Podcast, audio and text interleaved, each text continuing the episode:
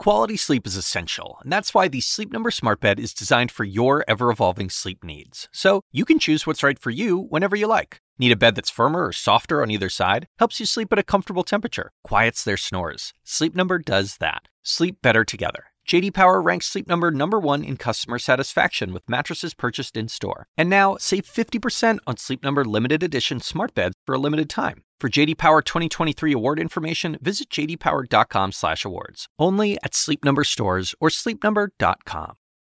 Hey listeners, we hope you're staying healthy and safe and trying to enjoy your summer. Now, while we're hard at work already on season 2 of Chasing Life, I did want to share an episode of NPR's Life Kit that I think you're going to love and I think is really important. Life Kit is a podcast that helps you find tools to live a better life. And this episode is all about workplace burnout. This is a really important topic and one that comes up all the time. Burnout has always been a problem. That's a fact. But surveys show that it's certainly been on the rise during this pandemic. And we also know that it's a risk factor for depression, substance abuse, even suicide. And it's important to address burnout as early as possible, which is why we wanted to bring this podcast to you now. In this episode, you're going to hear from experts about how to recognize the signs and what you can do to address burnout in yourself, how to recognize that, and what you can do in the workplace as well. I hope you enjoy this episode.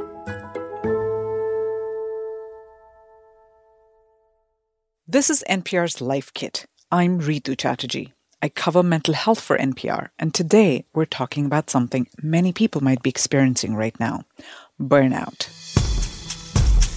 It was, it was an overwhelming set of feelings where I wasn't making the right decisions. It was like a, set of days where I was uh, beyond exhausted physically, mentally, emotionally. Everyday normal things that will just weigh on my shoulders. Like, I remember feeling so defeated, like thinking, oh, I haven't given my dog a bath. It was definitely real.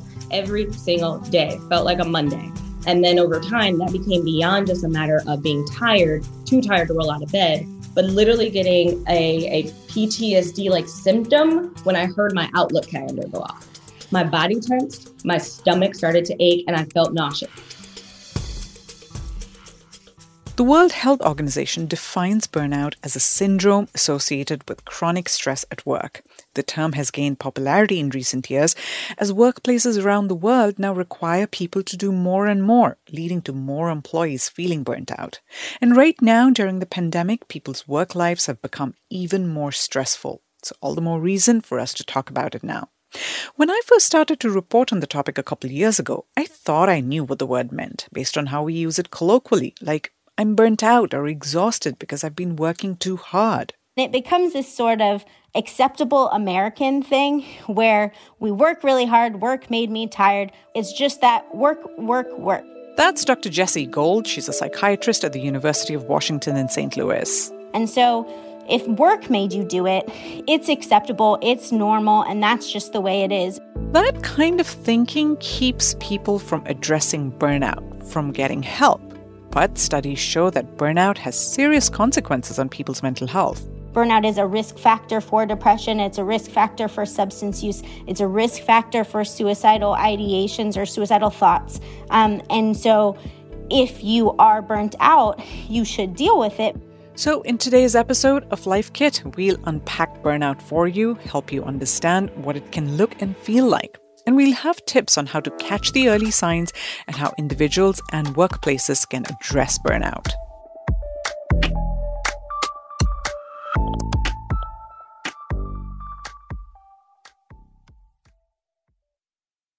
For Dr. Gold, this past year has been especially stressful. I see a lot of healthcare workers, I see a lot of college students. Both populations have been really having a hard time. And she's been seeing her patients virtually, which she doesn't enjoy as much as seeing patients in person. And over time, I think I was just getting really tired after work. And I was needing to fall asleep every day after work and not really understanding why at all. Gold had an appointment with her therapist. And my therapist was like, You mean to tell me that you see frontline workers as a frontline worker in the middle of a pandemic and you're tired? And all of a sudden it sort of like clicked. And I was like, Oh, I'm burnt out. And she's like, Yes, you're burnt out. Gold realized she'd been ignoring other signs of her burnout, like feeling emotionally spent and dreading work. I dread opening up my computer and starting the workday. Or I have a little bit more anger when I look at my inbox, or I don't want to reply to emails. And I just kind of want them to not be dealt with at all. Even though we may think burnout is just exhaustion, these negative emotions that Gold was feeling are also part of the burnout experience, because burnout is more than what you might think. Christina Maslach is a psychologist at the University of California, Berkeley, who studied job related burnout since the 1970s. She says the experience of burnout has three main components. One is the exhaustion and that's your body's response to chronic stress. The second component, she says, is when you start to feel cynical about work. A distancing from other people, uh, you know, it's kind of take this job and shove it, you know, sort of thing. And you begin to switch from trying to do your very best all the time to do the bare minimum that you need to do to still get paid and, and do the job. And the third component is that you start to blame yourself. Thinking, what has gone wrong with me? Why am I not good at this? Why can't I handle it? That sounds very familiar to Diane Ravago. She's an EMT in California and is going to school to get a paramedic's license. I work 24 hour shifts. Just the way that it falls, I'll work anywhere between two to three 24 hour shifts in a seven day period. Last fall, she hit a wall. She felt exhausted, overwhelmed, and then I started to question myself like, man, like, can I do this? Can I do this for the rest of my life? Can I do this every day? Maslach says when people start to feel this way, they usually keep it to themselves because they worry that their colleagues will judge them. But studies show that burnout can be contagious. So if you're burned out, chances are so are your coworkers, which is all the more reason to address it because it affects not just a few people here and there, but entire workplaces the environment around is a big deal. You you can even just show up and they're not even your partner, it's just a different crew. And you could feel that they've been running all day, they're exhausted, and you can you, you can feel the negativity, but you kind of steer away from it because, you know, it can easily overlap and, you know, now you're feeling it and whatnot. Changes your mentality for sure. That brings us to takeaway number one Burnout is really easy to miss, but it is bigger than you think. It includes physical and emotional exhaustion, feeling cynical about one's work, distancing oneself from it, and feelings of shame and self doubt. It's really important to address burnout because the stakes are high. It affects not just you, but your colleagues, maybe your entire workplace. So, how can you as an individual catch the early signs of burnout and begin to address it? One of the things that I tell people is trying to pause and take almost like an inventory of how you're doing. And when you ask the question, Dr. Gold says, answer honestly. If you're feeling exhausted, irritable, anxious about work, or feeling shame and guilt that's part of the burnout experience, acknowledge those feelings and try to figure out what's causing them. Amber Harper is a former school teacher and now a burnout coach in Indiana. She says don't ignore the negative emotions and hope they will just go away, which is what a lot of people do. If I can just if I can just keep going, I'll just, just make it through these feelings and then I'm going to be okay. That's what puts you in, in this state of, of, of complete breakdown and overwhelm because we're not stopping and stepping back and saying, what do I have control over? Not having a sense of control at work is a big risk factor for burnout. Harper herself experienced that lack of control back when she was a school teacher. They wanted things to be the same that they had been for, for years and years and years. They had one leader, and nobody else was going to come in there with all of these different ideas and threaten the hierarchy that had really honestly been put into place there. And it just it didn't work for me. These days, as a burnout coach, she helps other teachers find things about their work that they can control Dr. Jessie Gold says the exercise of checking in with yourself, your emotions, can help you spot the early warning signs and help you take control of little things at work. She suggests making it a daily practice. It can even be helpful to sort of note your mood throughout the day and be like, well, every time I have a meeting with so and so, I feel horrible. And then every time I'm with this person or doing this thing, that's where I find most meaning. Knowing those things can help you make little changes that can give you a little bit of control. Maybe you can get out of attending that meeting you hate so much. And if you can't, maybe you do something you really enjoy right after that meeting. I think sometimes we can rearrange our day to have some positives with some negatives so it's not a horrible day of just negative. It's not like we can change everything that's stressful at work, but Gold says this exercise can help you figure out what you can control.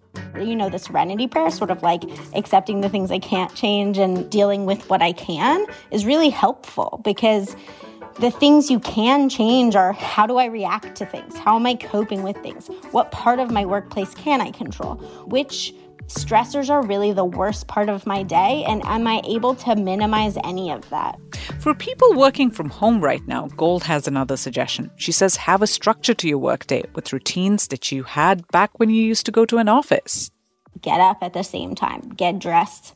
I know it's really fun to just wear sweatpants and wear like pajamas all the time. But if you wear sweatpants and pajamas for a year, your brain thinks you're depressed because it's like, you know what depressed people do? Wear sweatpants and don't shower, you know? So it just convinces you that you are depressed. So I think, you know, getting up at the same time, showering, sometimes even like pretend commute. So like get up, go for a walk like you would go for a commute. She says this helps put boundaries. This really allows your brain to think like this is work, this is life. I can have both and distinguish between the two. And that can allow me to have like enjoyment in my day to day life as well. And through all of this, Gold says, try to be kinder towards yourself and give yourself credit for all that you are accomplishing. Especially now during this pandemic when we're dealing with so many more stresses in our work and personal lives. That brings us to takeaway number two find ways to take control over your day. One way to do that is by checking in with yourself every day about how you're doing. And pay attention to your emotions. They can help you catch the early signs of burnout and help you deconstruct your workday, set some boundaries, and assert some control. Christina Maslach says another big risk factor for burnout is a high workload. You have way too much to do. You don't have enough resources to actually do the job well. You don't have enough time which is why some professions are more prone to burnout. For example, teaching. Here's Amber Harper again. This is what teachers do. They just work all hours and they give them themselves until they have nothing left. So if you're feeling burnt out because of your workload, try to see if you can lessen it. Maslach suggests talking with your colleagues about ways to do that. Maybe you can get rid of tasks that are unnecessary or you can streamline processes. You can point out things that, you know, this is, I've just been wondering why we are doing intake here in this way because it seems to be adding a lot to the workload. And I'm not sure all of these files are ever going to be read by anybody. So could we redesign this or, or is it just me, you know, and, and, or do, is there some other things that, you know, we could do? So trying to focus on how could we make this a little bit better? Not just for you, but for your colleagues as well. Just working together with your colleagues to solve a problem can help you address some of the drivers of burnout as well. For example, by giving you that sense of control that's so important. And whether you succeed in your efforts or not, it's really important to also take breaks. Dr. Gaurava Agarwal is a psychiatrist and a well-being coach at Northwestern Medicine, and he's the director of physician well-being there. He says rest is key to preventing and addressing burnout. What you want to currently do is really uh, focus in on those basic health needs uh, that we all have uh, around protecting yourself, uh, making sure that we are resting uh, and calming our brain down uh, because we, our brains aren't designed to work this hard, this long, chronically. Uh, we really do have to make sure that when there are opportunities to rest, that we take them instead of feeling guilty, which is a kind of a major driver of our uh, emotions, is we, we feel guilty about taking that rest, which is why a lot of people don't take it. But, he says, research studies show clearly that not resting is bad for work. He says it's important to take regular breaks whenever possible. And so, taking that five minutes uh, in an hour or, or one day a week um, to your ability to recuperate is going to be a big part of dealing with that exhaustion And once we have our tanks refilled a little bit more, we have the ability to face the ongoing stressors uh, moving forward. It's also important to take a little time each day to do something that brings you joy, says Gold. It's hard to tell someone to do that, and it's privileged to tell someone to do that because they have so many responsibilities. But if it's at all possible, it, it can make such a difference to like their whole emotional state. She says use those precious minutes to walk your dog, call a friend, meditate, listen to music, whatever helps you pause and recharge. Also, she says use your vacation days, even if you don't go anywhere it, it's not just the act of going somewhere that's a vacation. It's the not going to work part. It's the refreshing part. It's the taking time for yourself part. That's our takeaway number three. Know when you're working too much because too much work causes burnout and make sure you prioritize rest.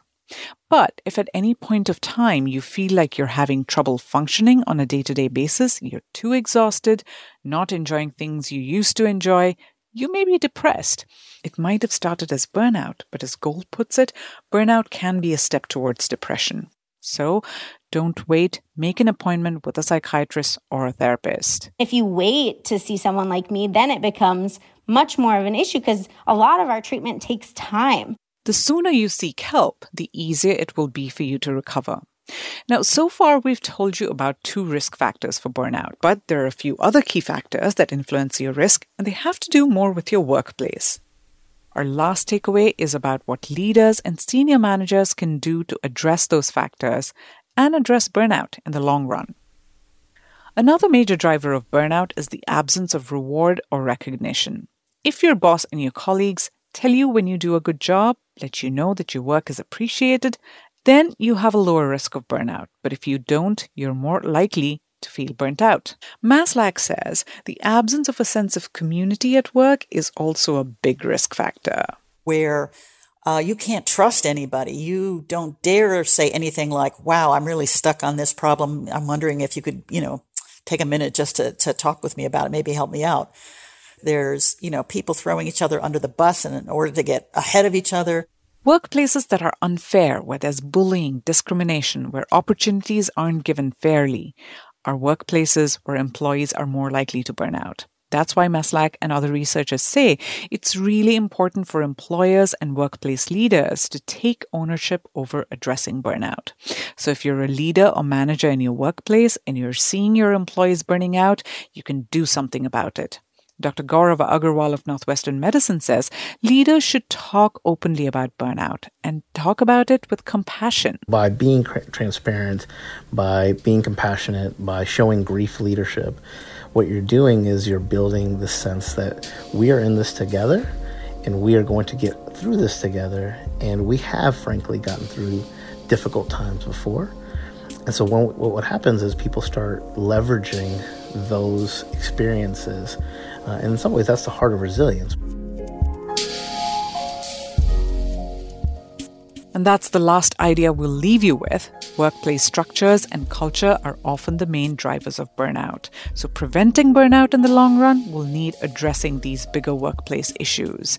And leaders in organizations need to play a big role in all of this.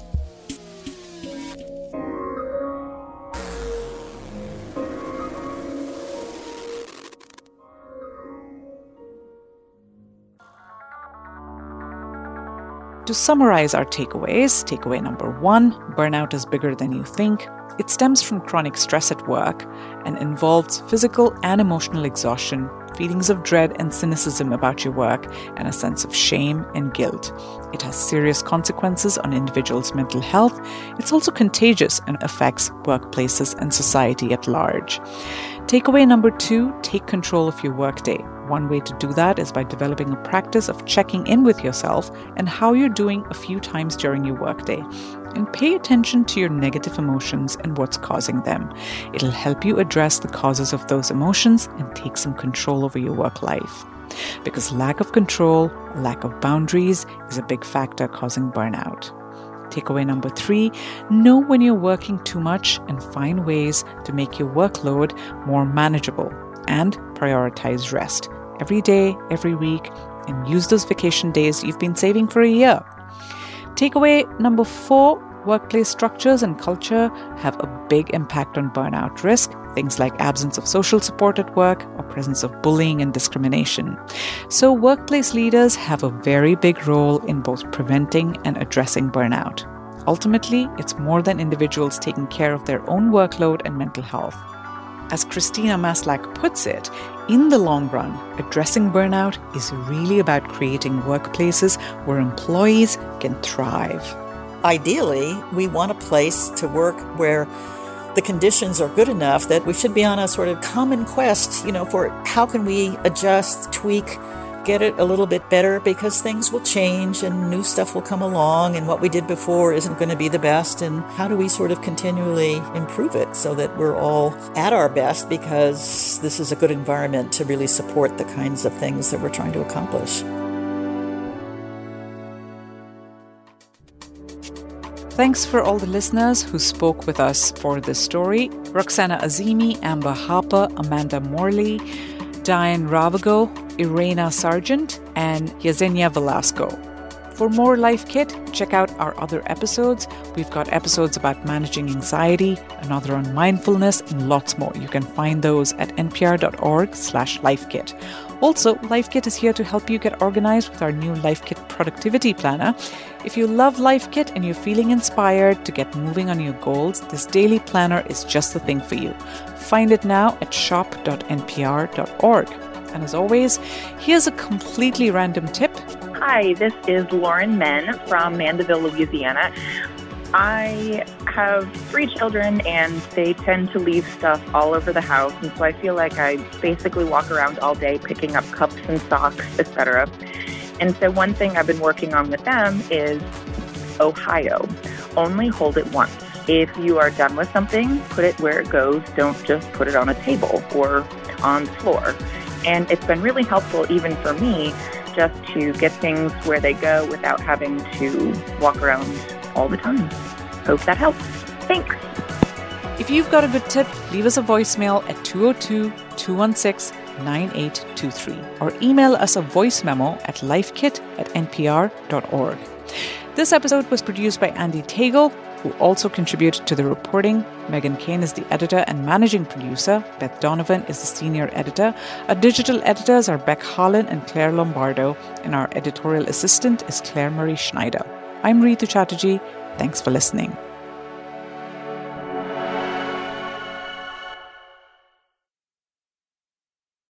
Quality sleep is essential, and that's why the Sleep Number Smart Bed is designed for your ever evolving sleep needs. So you can choose what's right for you whenever you like. Need a bed that's firmer or softer on either side? Helps you sleep at a comfortable temperature, quiets their snores. Sleep Number does that. Sleep better together. JD Power ranks Sleep Number number 1 in customer satisfaction with mattresses purchased in-store. And now, save 50% on Sleep Number limited edition smart beds for a limited time. For JD Power 2023 award information, visit jdpower.com/awards. Only at Sleep Number stores or sleepnumber.com.